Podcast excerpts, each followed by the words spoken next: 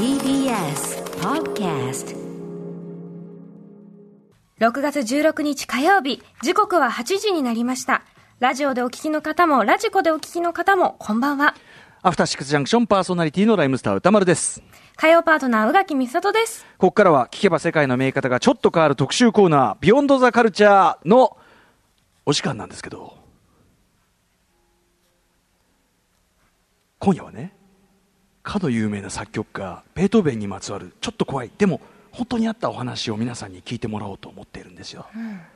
まずはこちら、よーく聞いてみてください。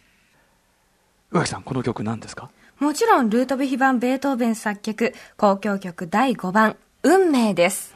ね、まあイントロを聞けばすぐにわかるそれが運命なんですけども、よく知られた話ではこれ運命が扉を叩く音なんて言われたりしてるんですよね。はい。トントントン。トトトトン。トトトトン。でもこれね本当は運命じゃないって言うんですよ。ベートーベンがこの世を去ったその後に運命は作られたっていうんですね。おかしいな。でもあれ確かに運命だったな。変だな。今夜は電波の調子が悪いのかな。もしくは台本がよくわからないことになってるのかな。怖いな。怖いな。怖いな。でもこれは本当にあった怖いお話。あなたはそんな死後の世界を信じますか？ということで今夜の特集はこちら。じゃじゃじゃじゃーんは運命じゃなかった。ベートーベンの運命はその時作られた特集あのー何の特集か逆によくわからなくなってびっくりしちゃったええストーリー調でございましたが。ちょっとあの、稲川淳二さん風ということを目指してみましたが、えー今夜生誕250周年を迎える、えー偉大なる作曲家、ルードビ、えールードビヒ、あ今年ね、今年ごめんなさい、今年生誕250周年を迎える偉大なる作曲家、ルードビヒ版ベートーベン。えー耳の病に関わりながらもその苦難を乗り越え、運命とかね、えー大工などを作曲したというドラマチックな人生のエピソード、えーまあ子供から大人まで広く知られています。本当に一番有名な音楽家と言ってもいいんじゃないでしょうかね。だって、学校の七不思議にいるぐらいですから相当ですよ、こあと。顔がだ誰でもすぐ浮かぶっていうかね、あの肖像画が。服までわかりますもんね。ね、学生でございますね。あの、聖なるね、音楽の学生と書いて。えーですが、それ実はちょっと怪しいということなんですね。というのも、この運命は誰よりもベートーベンに注意を尽くしたある一人の人物によって作られたものだったらしいんです。これどういうことなのか。ということで今夜のゲストは音楽史上最大のスキャンダル、ベートーベンの会話帳改ざん事件の全貌に迫った話題のノンフィクション、ベートーベン捏造、名プロデューサーは嘘をつくの著者、ライターの掛原翔さんにお話を伺います。はじめまして、こんばんは。こんばんは、はじめまして。よろしくお願いしよます。ろしくお願いします。はい、えーということでね、えー今日はリモートでのね、えーお電話での出演ということになります。よろしくお願いします。はい、ということで、はい、えー、柿原志保さん、ご紹介宇垣さんからお願いします。はい。影原志保さんは1982年、東京郊外のお生まれ。音楽関連企業に勤める傍ら、音楽雑誌や文芸誌、ウェブメディアに音楽家に関するエッセイや書評など多数寄稿。著書に、ベートーベン捏造、名プロデューサーは嘘をつく、最新刊、ベートーベンの愛弟子、フェルディナント・リースの数奇なる運命などがあります。はい、ということで、えー、と実はこのあのベートーベン捏造はもうあの、ね、あの小室孝之さんね、ご出演いただいたときに私あのいただいてというのがありまして、はいまあ、めちゃめちゃ面白かったんですけど、面白かった。あのー興味深いのもそうですけど、あのね、影原さんの文章が面白すぎて、もう何度も爆笑しました。なんか本当に小説、物語ですよね。んでも私はなんかちょっとそこに、なんと言うんでしょう、BL とも申しましょうか、あの人間関係の数奇な感じをすごく感じてしまいまして、えーもだえ狂っておりました。あの BL 味もあるっちゃ、影原さん、これあるということですかね。えっ、と、まあ、そうですね。はい。あの、あのー受け取る側の方によると思うんですけれども。でもなんかちょちょっとこう、なんか、はい。その BL 味というかね、それが加わるエピソード、はい。あのフランツリストのあの聖なるキス事件とかさ、なんだそれ、何それっていうね、でななんかちょっとこう、やっぱり、ちょっとこう、なんて言うんでしょうね、この、名誉しがたい、重すぎる感情？やっぱ天才をみんなで取り合う感じみたいなそうでね。すね。ありますよね。ということで、あの会話帳改ざん事件ということなんですけど、これでもね、やっぱり僕らも、あのこの本拝読するまではよくし、ね、分かってなかったです知りもんね。ませんでした、はい。うん、これはなかなか、えっと、音楽史の上では有名な事件ということなんでしょうか？えっ、と、そうですね。あの、会話帳改ざん事件というのは、まあ、ベートーベンの研究者ですとか、うんまあ、あるいは一部のマニアックなこうクラシックファンの間ではよく知られているエピソードではあります。えっ、と、ただ、まあ、ベートーベン本人の有名さと比べると、うんうん。まあ、この会話帳というものですとか、うん。改ざん事件ですとか、うん。えっ、と、あるいはもう、その事件の鍵というか、うん。えっ、と、まあ、ネタバレしてしまいますが、犯人であるところのシンドラーについては、うんまあ、一般的には全然知られていないんじゃないかとうん思います。だからこそこういう形で、えー本にされたということですもんね。そうですね。うんはい。面白かった。はい、ということで、まあ、これね、あのー帯を抱えている作家の宮部みゆきさんも商標で、はいえー事件全く知らなかったという、ねことですで、まあ、あのー我々も含めてね、知らない人がまだまだ多い中でということで騙されてました。ね。あとね、はいまあ、言っちゃえばいいあれですけど、こんなに面白い事件があったとはっていうかね、僕はもうあの映像化き、え映画化希望です、ねこれ、本当にドラマですよ、これ。あ現21世紀のアマデウスができますよ、これ。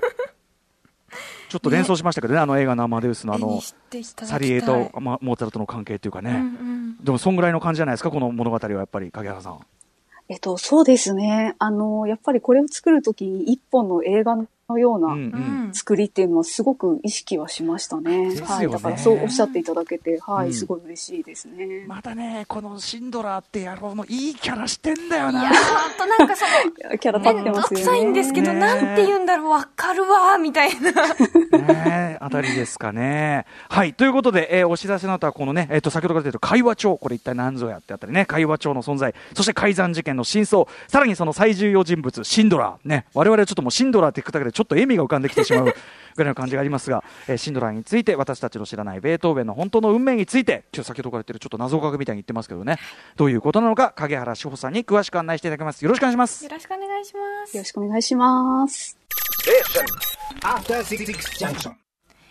時刻は8時9分、生放送でお送りしているアフターシックスジャンクション。パーソナリティのライムスター歌丸、そして、火曜パートナー、宇垣美里です。この時間は聞けばあなたの運命がちょっと変わるといいな、な特集コーナー、ビヨンドザカルチャーをお送りしています。はい。ということで今夜はベートーベンの運命は運命じゃなかった特集と題しまして、ライターの影原志保さんに音楽史上最大のスキャンダルと言われる シンドラーの会話帳改ざん事件についてなど、ベートーベンをめぐる私たちの知らない世界、えー、案内していただきます。改めて影原さんよろしくお願いします。よろしくお願いしよます。ろしくお願いします。さあ、ということで、えー今夜はちょっとね、えー二幕構成となっておりまして、序曲、序曲を含む二幕構成ということで、えーまずは特集の、えー前提、序曲としまして、先ほどから言っているね、じゃじゃじゃじゃーんは運命じゃない。それはどういうことなんだというね、その訳、まず解説していただいて、えー第1幕、事件の重要参考人、シンドラーの人物像や会話帳をめぐる事件の真相や経緯について、そして第2幕、シンドラーの改ざんリストということで、えー実際のエピソードを挙げていただきつつ、要するにまあシンドラーさんがですね、いかにベートーベン伝説を、えー捏造していったかというかね、作り上げてプロデュースしていったかというね、意外と我々がいろいろ知ってるつもりのあのエピソード、このエピソードが、えそこ作りっていうね。えしかもそのシンドラーの、なんていうか、歪んだ愛のぶつけ方っていうか、本当に重いですよね。その感じがまたたまんなかったですね。そのあたりを、えー解説していただこうと思います。ということで、まずは今夜の特集の前提となる序曲から行ってみろベートーベンの運命はでっち上げ？じゃじゃじゃじゃーんは運命じゃないんですか？はい。ということで、ちょっとこれが、そういう、そういう振りでこれが流れると笑っちゃうんだけど、はい。影原さん。はい。はい。ということで、ぜひ教えてください。ベートーベン、はいまあ、交響曲第、えー、と5はい番ですけど、はいこれ、はい運命ってタイトルじゃ別にない？えっ、と、これは、ベートーベン自身がつけた副題ではないのですね。うんあの、後世、まあ、勝手につけられたものなんですよ。うんうんで、えっ、と、じゃあ、なんでつこの名前が付けられたかっていうと、それには一応由来がありまして、はいえっ、と、それが、あの、アントン・フェリックス・シンドラーという人物が、あの、彼はベートーベン伝を書いているんですけれども、えその伝記の中に書いた、まあ、次のようなエピソードになります。はいえっ、と、これちょっと引用いたします。うんえーベートーベンは、まあ劇場に駆られた口調で、私に、まあこの交響曲第5番について次のように説明した。かくして運命は扉を叩くのだ。うんいやとまあドラマチックですね。ですねうんなるほどって思っちゃうけど。うんそうですよね。あの、しかし、このエピソードは、今日では本当かどうか疑わしいとされています。あれあらまあ。ここが根拠だったのに。うん。そうですようんね。うんうんで、まあ、なんで疑わしいかっていうと、まあ、それは、このエピソードを公表したシンドラーという人物自体が疑わしいからなんですね。あいつが、てか、あいつ以外にそんなこと言ってなくないっていう、あ、そうそうそうそう。それもあるんですよね。で、で、はいしか、も、あいつじゃんみたいな。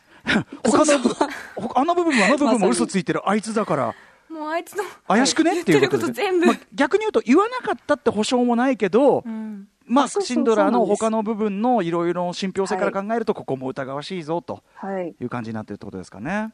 そうですね。うんうんうんまあちょっとシンドラーがやらかしたいろいろなことを振り返ると、うんうんこのエピソードを疑わざるを得ないっていう感じなんですけれども。これはなんでそのシンドラうんそうですね。明るみになったはい。彼の疑わしさが。えーとうん。はい。まあ彼が、まあ、一番うん。やらかしたうん最もやばいことというのが、んあの、ベートーベンの最も重要な資料の一つである、まあ、会話帳を改ざんしてしまったということ。んんで、えっ、と、これが明らかになったのが、まあ、1977年なんですけれども。ずいぶん後になってから。はいうんそうですね。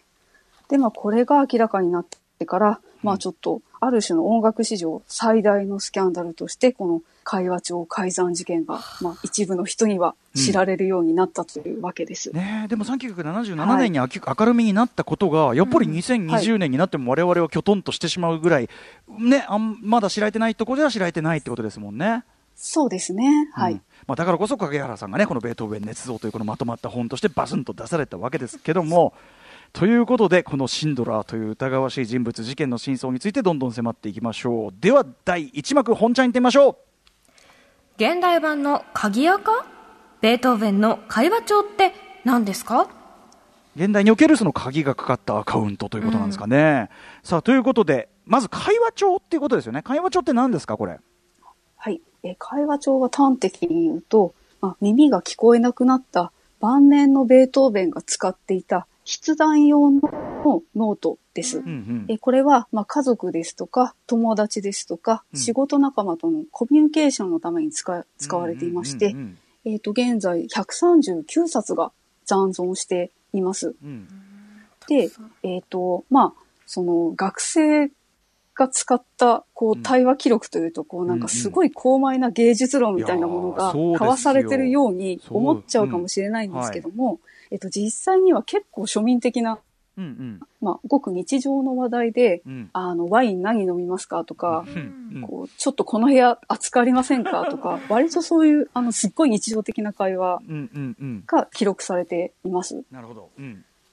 で、えっと、この会話帳は最大の特徴として挙げられるポイントがありまして、うんうそれは何かというと、ベートーベン自身の言葉がないということ。ですね。ートーベンは書いてないんですか？そうですね。これなぜかっていうと、うんうん。あの、ベートーベンは、まあ、耳が聞こえなくなっても、うん。あの、自分の口で話すことが、うん。まあ、できたんですね。うんうんつまり、ベートーベンは自分の口で喋って、うん。まあ、それに対する応答を、うん。まあ、友達なりが書く。うん。それに対してベートーベンがまたなんか言う。うんうんうんで、友達が書くっていう感じなので、ベートーベンの言葉は風に巻かれて消えてしまって、うんうんうんその相手の言葉だけが残っているうんうんっていう感じなんですそれがね。一つの特徴なわけですね。そうですね。んうんうんで、何が鍵垢かというと、うん。これを後世の私たちが見たときに、うんうん。あの、あたかも、まあツイッターで言えば、うん。鍵垢と公開アカウントなるほど。が喋ってるように。あのリプだけを見て内容を判断しなきゃいけないんそうだ。やりそうなんですよ。やり取りしてて、この人物のあれは公開されてませんってね、うん。アカウントは公開されてませんってはいありますもんね、でも会話してるみたいな、ははいい。はいはい、なるほど。そういう状態にでそういなってると。うものを、うんそうですね。はうんい。そういうものを見て、まあ、この人何言ってるんだろうって、こう、なんか推測とかするじゃないですか。ううんんうんもうまさに会話帳を読むときには、うんうんうん私たちはこう自動的にそういうことをやってるわけなんですけども、うんうんえっ、と、シンドラーは、まあ、ある種この会話帳の特徴を利用して改ざんを行ってるわけですねつま。りベートーベン側の言葉はないという部分を利用する。うんえっ、と、そうですね。まあ、つまり自分自身がリアルタイムでベートーベンと会話しているかのようなセリフを、まあ、自分で書き加えているああ、そうか。後からっていう。亡くなった後にポン後ポンって。からですね。はい。うんうんうんえこれどんぐらい彼はその後から、はい要するにあたかも自分が話しているような存在しなかった会話を後からどんぐらい足したんですか？えっ、と、ページ数で言うと246ページ。もう怖いよ。執念がすごいよ。こうやってあたかも喋ってるような感じっていう、こう書き加えちゃったとあれでしょうねシンドラーさんもあれでしょうね後世でさこんなに分析されてこんなこれどう考えてもこいつが後から加えたでしょってバレるとか思ってなかったってことですかね？いや、もう絶対思ってなかったと思います。あの、会話帳は、こう、なかなか重要な資料として認識されなかったので、世間に。うんうんうんまあ、そういう意味でも、うんまさか後世こんなにいじり回されるとは、絶対思ってなかったと思います。悪事がバレるとは。これ悪事もいろいろあってですよ、その139冊が残存って言い方されてましたけどはい。要は元はもっといっぱいあったわけですよね。えっ、と、諸説あるんですけども、うん400冊あったっていう説もありまして、うんうんうんうんえっ、と、つまり、これシンドラが管理をしていたので、ええ。えっ、と、もう残りの分は捨てちゃったという可能性も考えられます。自分には、あの、あまり良くない都合が事実だから。そうですね。彼にとっては都合が悪い部分、でも外面的にはなんかねあのご本にも書いてありましたけどいやあの重要じゃないと思われるところはねもう処分させていただきましたんでみたいな抜け抜けと、みたいな。抜け抜けと。うん。はっていうことをまあやってるっていうことですよね。しかもそ,、うんうん。そもそもこれも別に彼のものではなかったんですよね。まあそうですね。まあ誰のもの、強いて言えばベートーベン本人のものうん。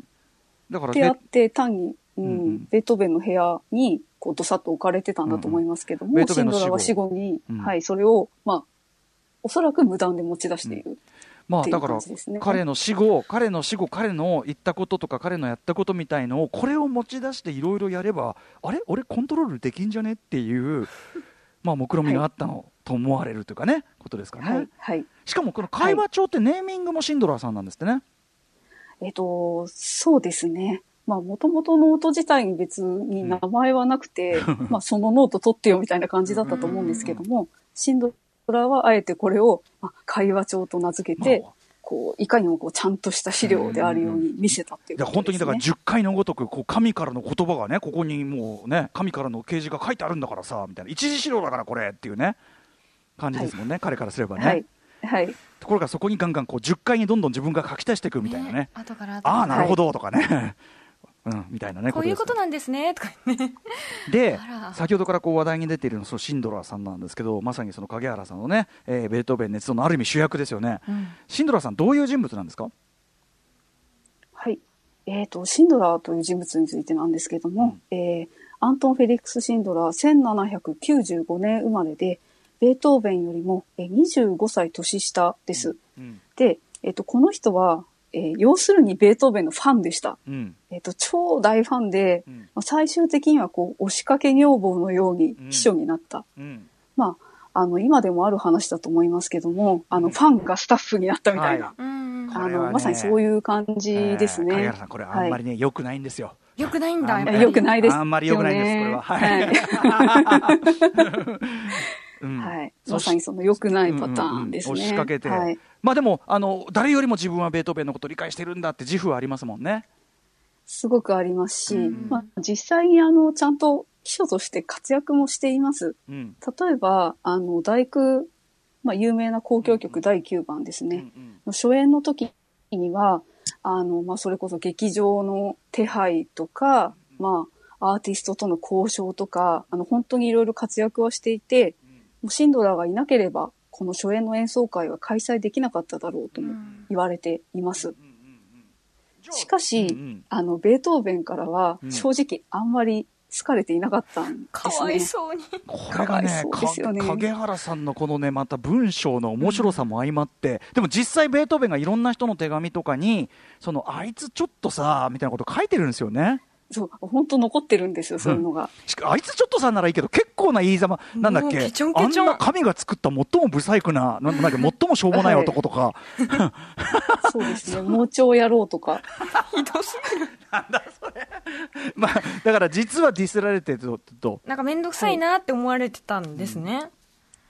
まあ、ちょっと気の毒ながらそうなんですよ、ね。煙たく思われちゃってたんですねなるほど、重すぎたんだ。うん。そう。なので、あの、まあ、大工の初演でそんあんなに活躍したのに、それが終わった直後に、うん。あの、お前収益をパクっただろうと、あの、言いがかりをつけられて、あまりにもそれで仲違いしてるんですよ。うん。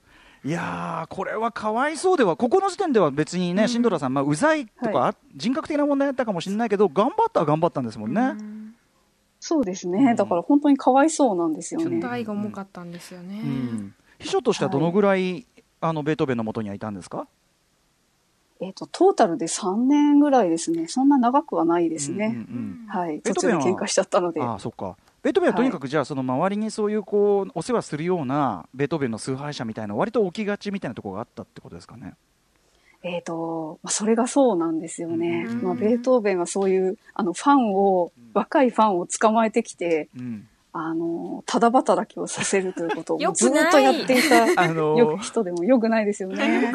後ほどにも出てきますけどベートーベンはベートーベンでなかなか大概な結構ク野郎だってていいうう。ね とこ結構ひどいやつですね。はいでもまあそのお前収益パクっただろ事件で盗盗はいっ人疑惑か、まあなんか冤罪かけられてそこでたもとを分かったはずですよね。分かったはずなんですけども、まあ、晩年にちょっと関係が復活したっていうこともあるんですが、うんうん一応ベートーベンの死後には、あの、シンドラーは、まあ、伝記を書いています。うんうんで、しかもこれがベストセラーになっています。あれ先ほどのその運命のエピソードとかもここに書かれていたということですかね？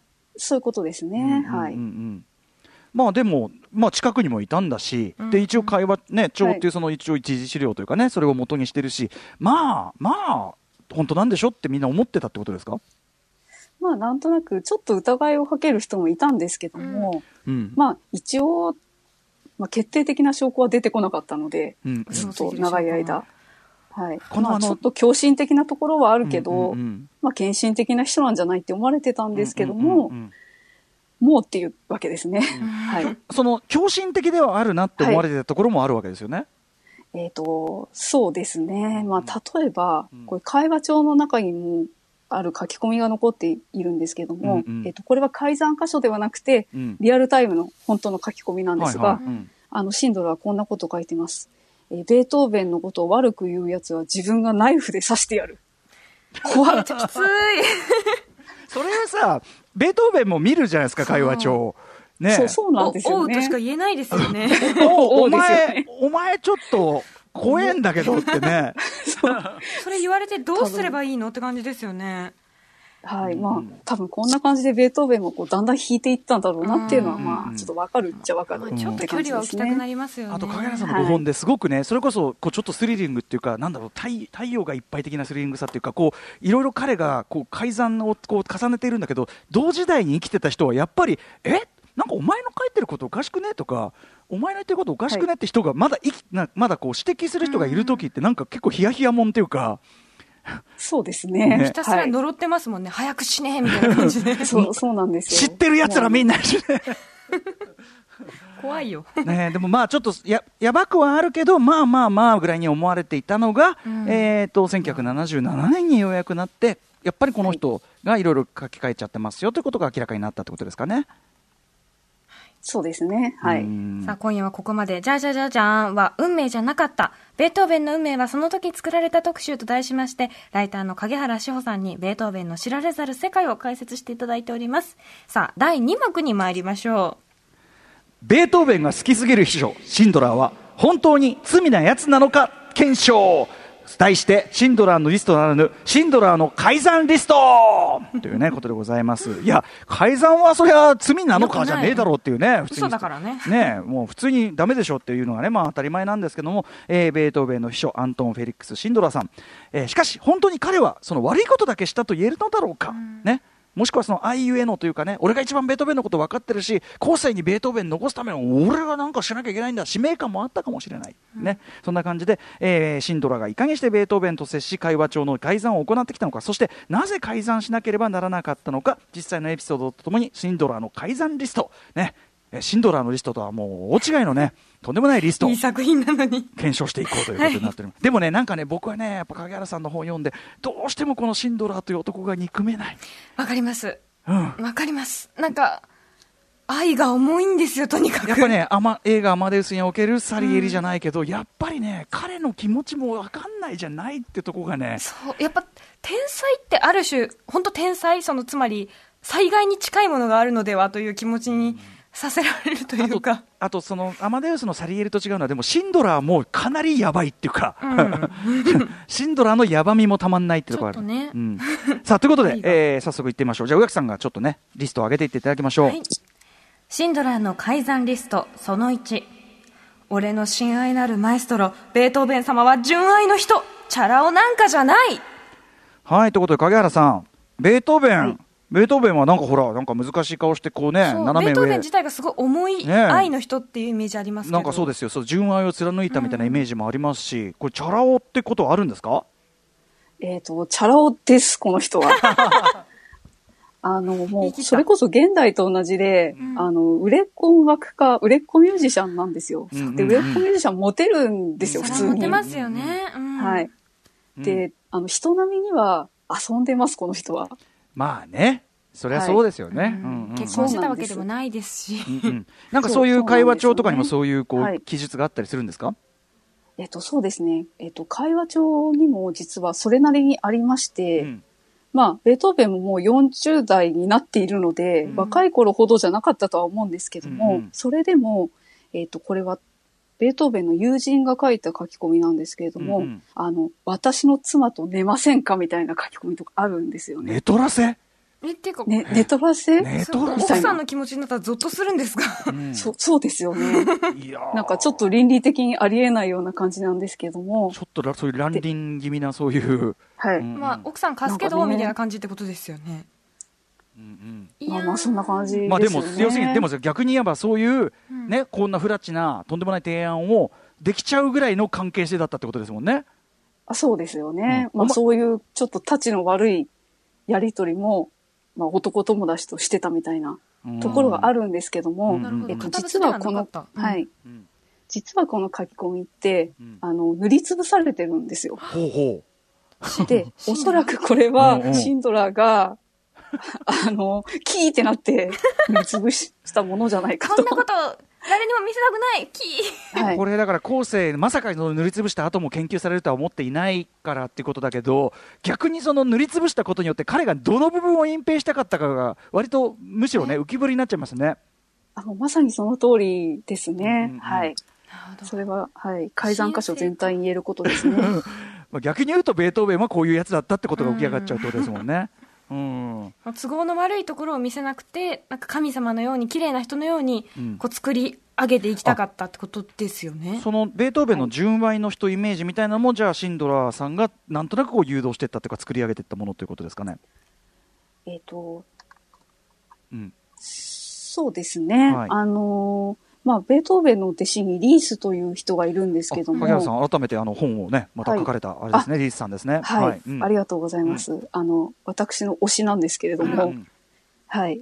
えっ、と、フェルディナント・リースという名前覚えていただけると嬉しいんですが、うん。えっ、と、このリースという人は、シンドラーとは全く逆で、うん。えっ、と、結構まあ、ベートーベンの若い、特に若い頃の、うん。まあちょっとそういう遊んでた時のこととかも、うんうん。率直に書き残してるんですよね。うんうんで、えっ、と、シンドラーは、もうそういうところがとても許せないので、うんうん。えっ、と、違うマエストロは純愛の人だったと言わんばかりに、うん。えっ、と、ベートーベンが書き残した宛先不明のラブレターを持ち出して、うん。えっ、と、これが彼が純愛の人だった証拠だっていう主張をしたんですね。うんうん。えっ、ということ？この手紙というのが、うん。えっ、と、今割とよく知られている不滅の恋人への手紙という、はいうんねとのものなんですけ聞いたれどもことあります。うんはい、うん。そうですね。貴族令で、嬢みたいな。加え、うん。はい、うんうん。加えてシンドラーは、えっ、と、会話帳の中から、うん。えっと、ベートーベンが、まあ、たまたまちょっと元カノの話をしているくだりっていうのを引用して、うん。えこの女性こそが、この宛先不明のうん。ラブレターの、うん。あの、宛先であるうんっていうふうに、うんこう、電気で主張してるんですね。でもでただこれ根拠ないです。う ん勝手に言ってるだけですもんね。はい。うんうんうん。勝手に言ってるだけですねそれがその不滅の愛の人というかね、その純愛の人とはいいうイメージを、きょでも伝わ、そっち勝っちゃってるんですよね。その捏造された根拠のないイメージの方が我々に伝わっちゃってるんですもんね。あ、そうですね。もうその後、不滅の恋人っていうのは、こう、一つのこう論争のよううにん。なっていて、うんうん。まあ、このラブレターの宛先は誰だっていうふうな、なるほどね。はい。で、そのより信用できるね、語り部と思われるね、そのリースさん、まあ、ベートーベンの弟子でもあるリースさんは、そのベートーベンのその遊びっぷりの記録は、例えばどんなこと言ってるんですか？えっ、と、例えばなんですけれども、まあ、ベートーベン先生はある時、見知らぬ女性を家の中に連れ込んでいたっうん。ていうような証言をしてまして、えっ、と、それで、えーベートーベン先生とその女性が、まあ、部屋でイチャイチャしてる間、あの、自分はピアノで BGM を弾かされた っていう証言をしてます。やっぱなんかねベートーベンのあれさ感がやっぱりちょっとね 浮かび上がりますねだいぶあれですよね。そんなことにはい自分の曲使わせる？みたいな。人間人なんだろうね人間ブルサブスクリプションサービス化してたというねひどい。まさにうん さあということでね、えーまずはじゃあし改ざんリスト1位いきました。続いていってみましょシンドラーの改ざんリストその2。俺の親愛なるマエストロ、ベートーベン様は、感触持ちの DV 男なんかじゃない。うベートーベンもなかなかな感触持ちっていうのはね、うん。まあ有名なあたりかと思いますがうん。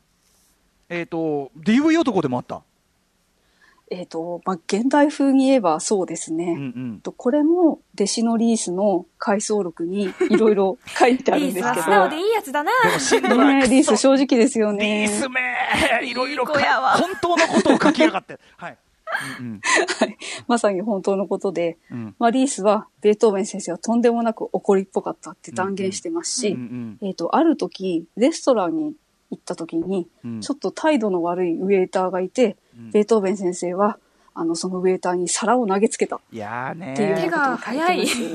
うん。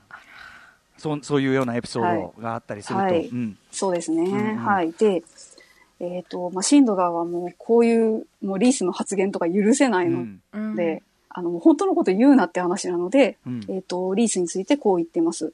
えーリースは、まあ、ベートーベンの弟子でいた時に、まだ若くて判断力がなかったので、まあ、こういう取るに足りないエピソードばかりに気を止めて、マエストロの本質を見抜いていなかったのだ、とか書いてます。普通に嫌なやつじゃん、シンドラ。ー。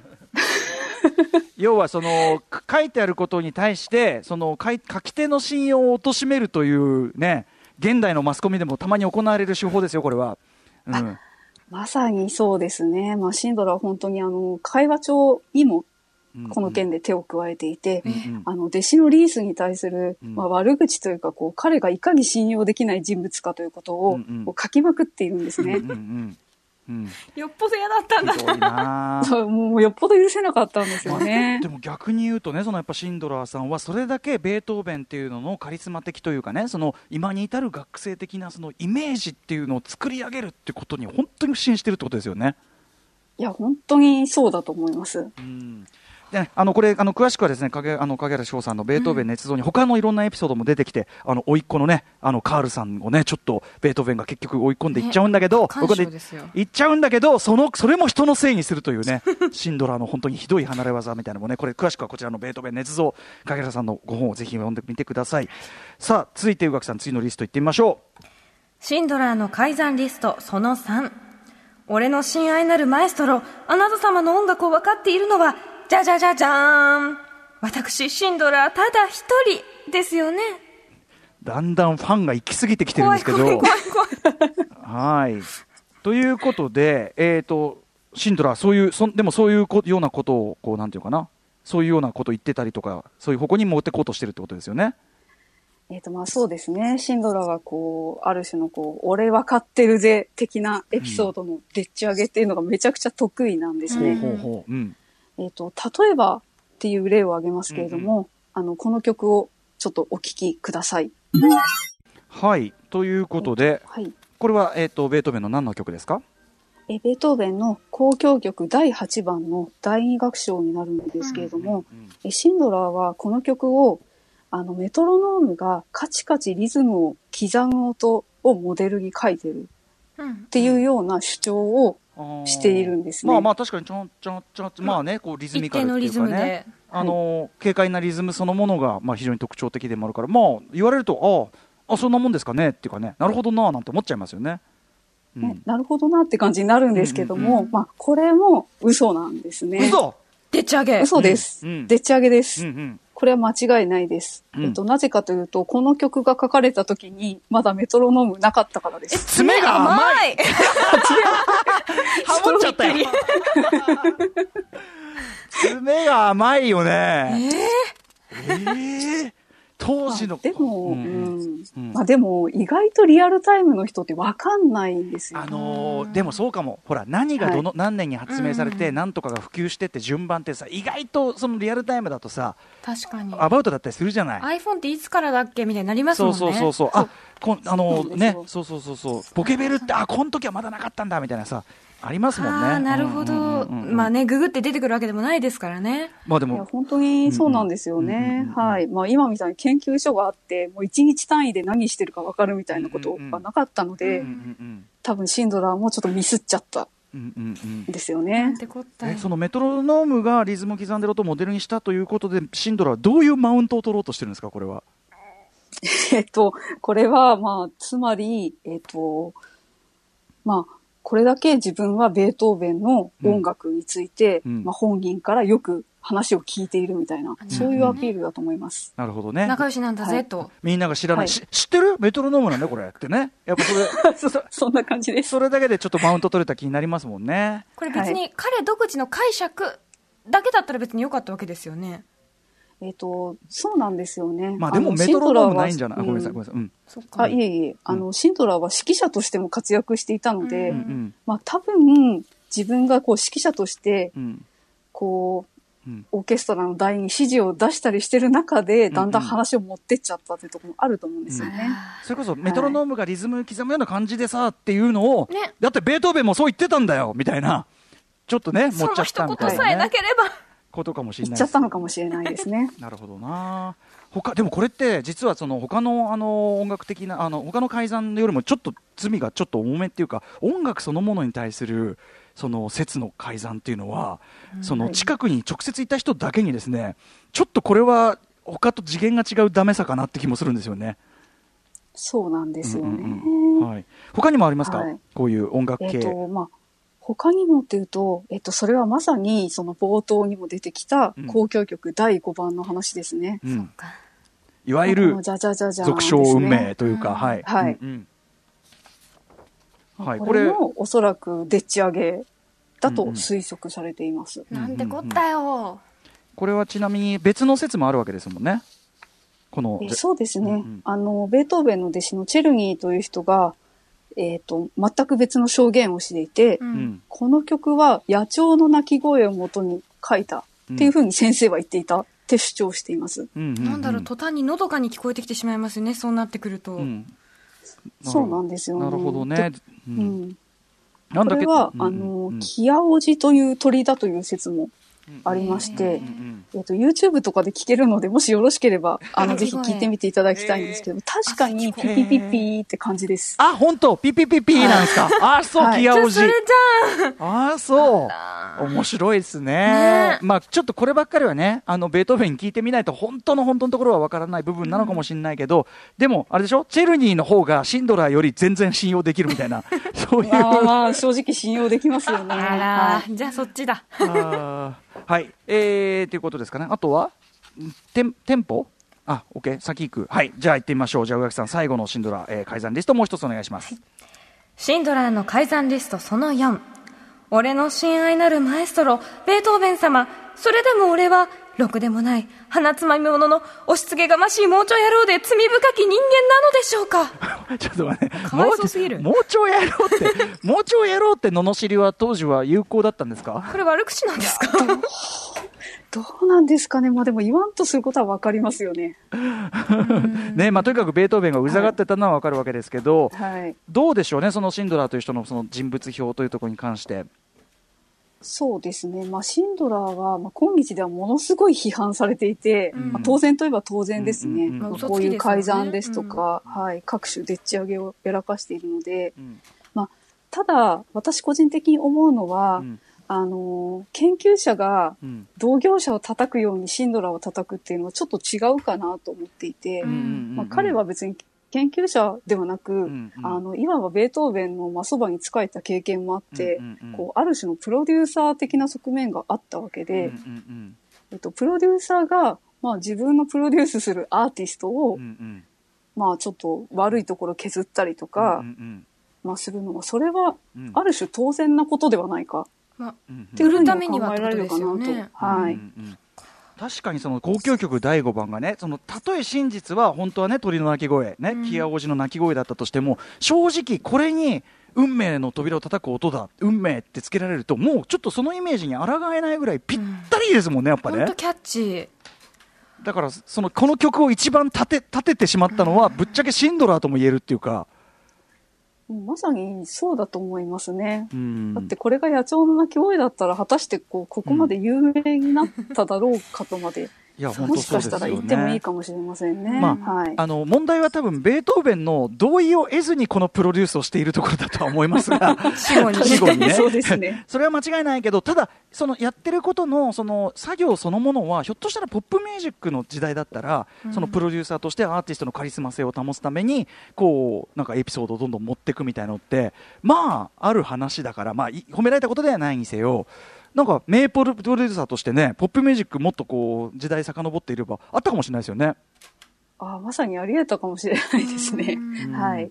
つまり影原さん的にはまあそのやっぱり、ベートーベンという人がこれだけその圧倒的なその音楽史に残る有名人として残るにあたってのシンドラーが果たしたプロデュース力というのもあるし、えーまあ、事実として彼がややらかしたことというのを研究するのはいいけど、まあ、その研究者っていうかね後世の人が一方的に叩くのもどうかなみたいな感じがあるわけですかね。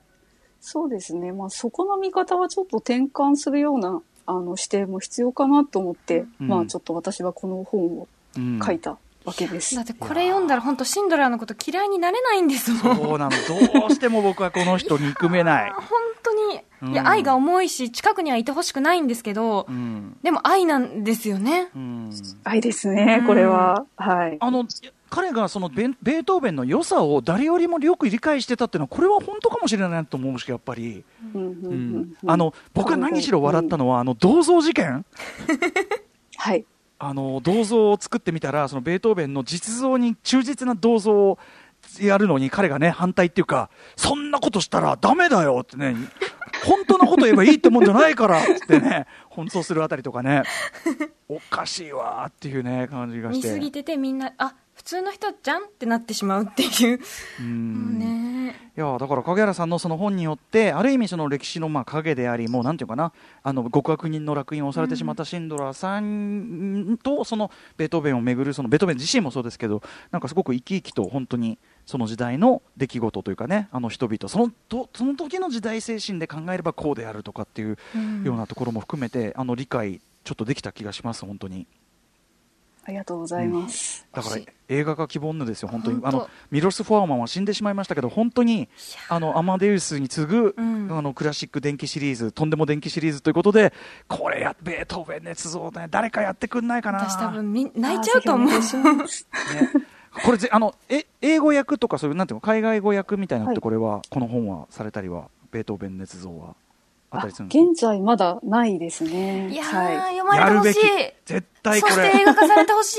柏消防さん、これやるべき、マジで、うん本当に。はいぜひよろしくお願いします。映画化権、俺、争奪戦だと思います、マジで。うんはい。なんかその、もちろんなんて言うんでしょうね、本当に物語として読んでほしいですよね。事実あったことなんですけど。うんあと影原さんの文章が面白いそう、面白い。ありがとうもうございます。何度も爆笑しました、笑うし、キュンとするし。そうだねあのフランツ・リストの話とか本当にまたね これはこれでめちゃめちゃ面白かったりするんでねさあということで、えーお時間ちょっと近づいてきてまいりました、えー最後に今夜のゲスト影原志保さんのご著書の紹介紹介、えー、宇垣さんからお願いしますはい。